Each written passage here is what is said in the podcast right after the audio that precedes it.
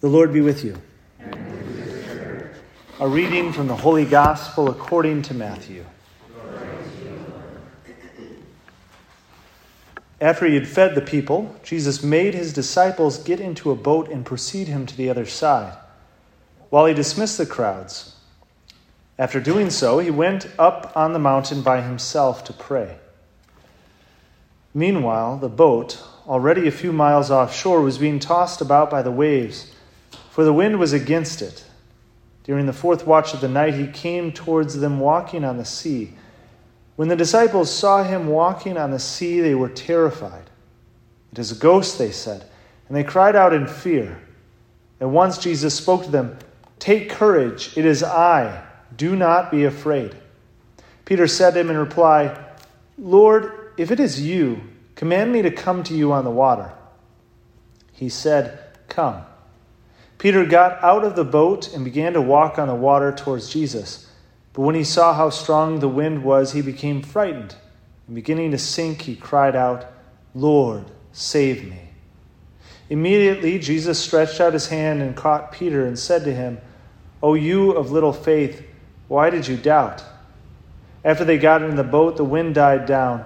Those who were in the boat did him homage, saying, Truly, you are the Son of God the gospel of the Lord. Praise to you, Lord Jesus Christ.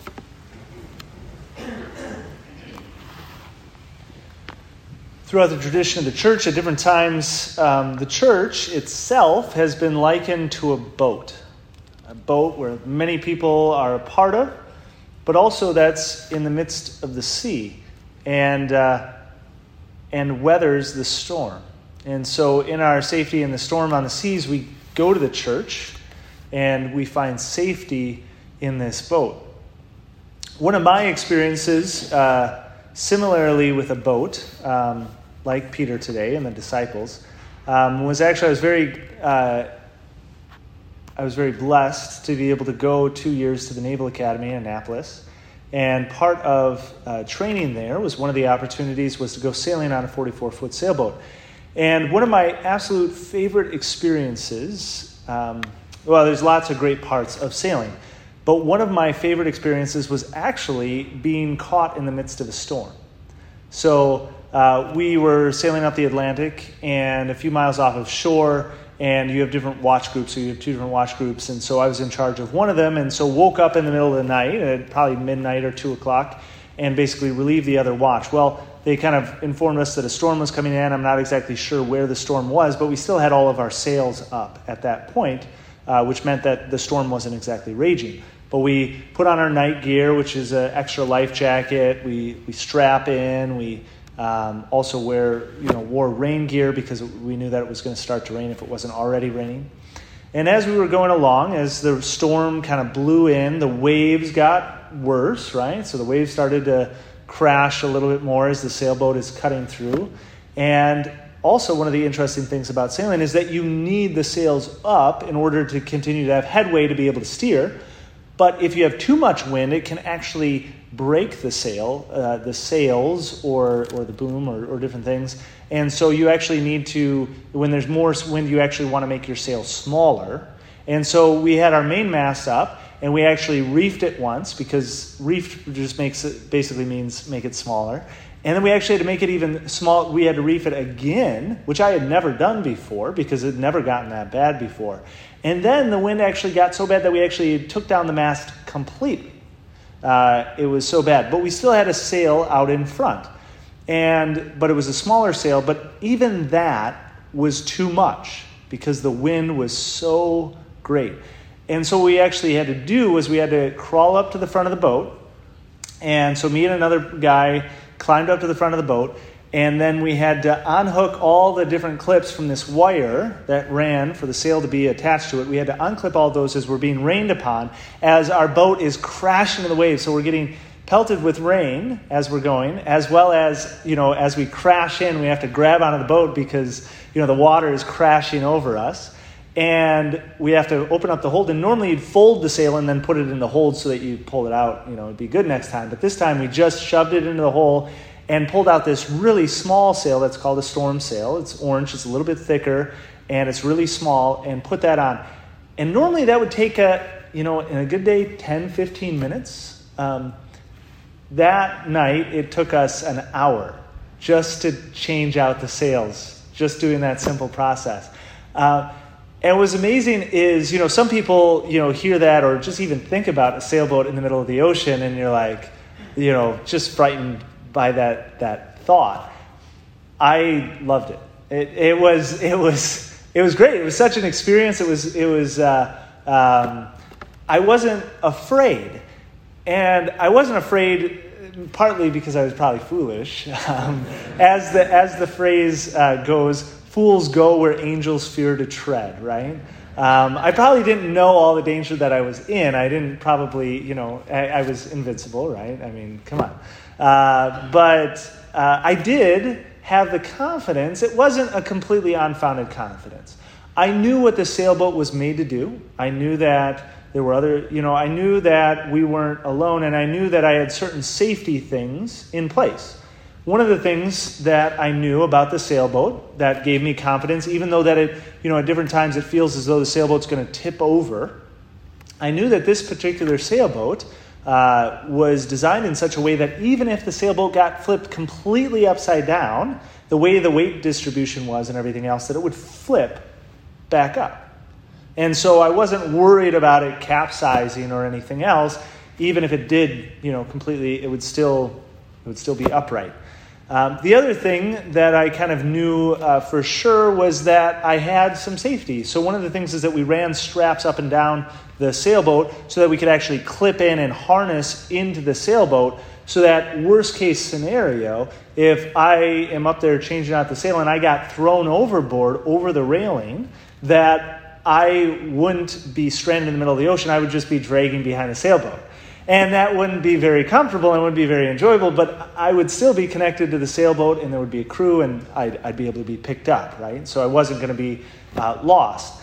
And then even if that broke as well, that safety, you know, redundancy, I also had a life jacket on that would inflate and that I would be, you know, have a light and everything else. And I had confidence that my crew would call me in. They wouldn't abandon me. They would call me in and that the Coast Guard would, would be able to, you know, come get me at some point, that the storm would go through, right? And so it wasn't a completely unfounded uh, ability to be able to say, yeah, there's a storm, there's danger around me, but yet I, I, I'm safe, right? There's danger, but I'm safe because there are things in place that make me safe, right? I think about that kind of relationship uh, to Peter today as well as to our life. You know, when we're in the midst of a storm, a lot of the times we focus on all of the dangers instead of all the things that we do have. Um, the church is often represented as a boat, and I reference that because I think it's really important for us to be able to realize what kind of a boat that is. That boat isn't a boat like the disciples were riding in uh, this or in the gospel today, which could capsize, which could break into pieces, right? Uh, the church is a boat that, as Jesus promises us, that the gates of hell shall never prevail. We have a boat that can endure any storm. We have a boat that has Jesus as our captain, who knows how to pilot it, even in the midst of a raging storm. Now, one of the beautiful things that I'll mention is there have been a few. Um, St. John Bosco specifically had a vision of the church as a boat, and I think one really important thing for us to understand how that boat is anchored and continues to stay upright and steers is he had a vision that the, the church was anchored between two pillars, one pillar being the Eucharist and one pillar being Mary. And I think about that for our church as well. How do we continue to be pillared and anchored as a church is by the Eucharist and especially a devotion to Mary. And so that's just something for you to think about in the midst of that. Now, uh, often in the midst of a storm in our life, as different things are going on, And I'm sure the disciples did this today as they were trying to get the sail, sailboat or the boat, whether they were rowing or whether they had a sail, I'm not exactly sure. But as they were trying to get to the other side and things started to break, things started to change, I'm sure that they started to blame each other right? That's human nature, right? If if I was rowing, if I was taking care of that sail, it would have only been, you know, it would only take 20 minutes, but instead you kept on screwing up, so it took an hour and then now that's why we're in trouble, right? If I was doing it, then it would be good, but because, you know, right? And so it's really easy to start to blame other people in the midst of a storm, in the midst of problems. And I would just say that's that's not a way to fix it. That's not a proper way of responding to the storm. St. Paul today, in uh, the second reading, we don't quite get it. He doesn't completely unpack it, but if we understand the context, he's actually responding to people who are blaming other people for problems. So the Christian community in Rome are to a certain extent blaming the Jewish people, right? Today we would call that anti Semitic, right? So blaming uh, or, or um, uh, specifically against uh, Jewish people. And St. Paul, who himself was Jewish, right? Points out that, hey, I wish we shouldn't, you know, be blaming them as the scapegoat or anything else, or, or they're not causing the problems. Like, we wish that they were with one of us, and we recognize that they are, in fact, the way that Jesus Christ comes to us. And so, don't start to point fingers. Don't start to make a scapegoat. Don't blame other people for the problems, right? And I think that's really important for us today to be reminded of that. Because, especially in a political environment or just in normal human nature, when something goes wrong, we want to blame other people. But that's not a way to regain our peace, and that's not a way to be able to weather the storm. That doesn't help fix the situation at all. It just makes it, in fact, worse. And I would really challenge us as Christians to not place the blame on other people. Yes, sometimes other people do wrong things and we don't want them to do those things, but they are not the problem, right? It's not that if they weren't there, if they were, you know, taken out or whatnot, that then it would be okay. If they weren't in that position, right? We're in the midst of a storm and things are going to go bad. And blame is not a way to fix it. And so, what do we do? Well, Saint or uh, Saint Peter beautifully, you know, in the midst of the storm, uh, looks to Jesus, and beautifully he overcomes the storm by praying, by talking with Jesus. Right? If you are the Lord, you know, bid me come out and let me walk on the, you know, let me come to you. Right? And Jesus says, you know, if we had the faith of a mustard seed, we'd be able to tell that mountain be uprooted and be cast in the sea, and it would do it, right? Faith, all things are possible with God, right? All things. And so Jesus calls him forth, right? Come, just a simple command. And Peter actually steps out in this raging storm and starts to walk on water. Walk on water, not through his own, but through faith and through the grace of Jesus Christ, bidding him. But Peter, uh, beautifully, I, I didn't notice this line until somebody pointed out to me as I was preparing for this homily, but it says, um, but when he got when he saw how strong the wind was, he became frightened and and beginning to sink, he cried out, "Lord, save me!" Now the important part eh, that I want to point out is the beginning. When he saw how strong the wind was. So instead of seeing Jesus, Instead of recognizing that he's walking on water, that the Lord is with him, instead he turned his gaze and he saw how strong the wind was. And when he started to focus on that, he started to sink. Right? Bad things started to happen. Thankfully, he cried out, right? Lord, save me. And, and Jesus did. But I think that's important for us as well to recognize um, and I think this is one of the problems with media today, is that media today wants to incite us into looking at the storm and saying, This is the worst storm ever. How can you imagine? We're all going to die. And Jesus says, Hey, and history also shows hey, we've been through this before. Like, God is with us. The church has endured for 2,000 years, and the church will continue to endure. Not because the storm isn't bad, but because we have the confidence, our confidence in God. We have our confidence in Jesus Christ. And the storm isn't to be ignored, but it also isn't meant to take over our entire focus of life. We recognize that we have other safeties within us. We have a life jacket on. We've been baptized, right? We have the great gift that even if we fail, at times we have the sacrament of reconciliation. We're grateful that we're given life in the Eucharist.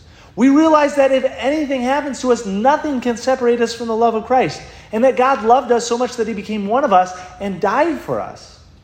Those are the things that we have confidence in that outweigh any storm, anything that might happen to us, anything that might happen to the world. We know what trumps it all God. Now, sometimes we wish that God would make it a little bit clear, right? That He would calm the storm like He does today in the gospel. That maybe He would, he would show Himself a little bit more powerful so that we knew that He was really working in the midst of this storm, that He really had the church, the boat, on the right path.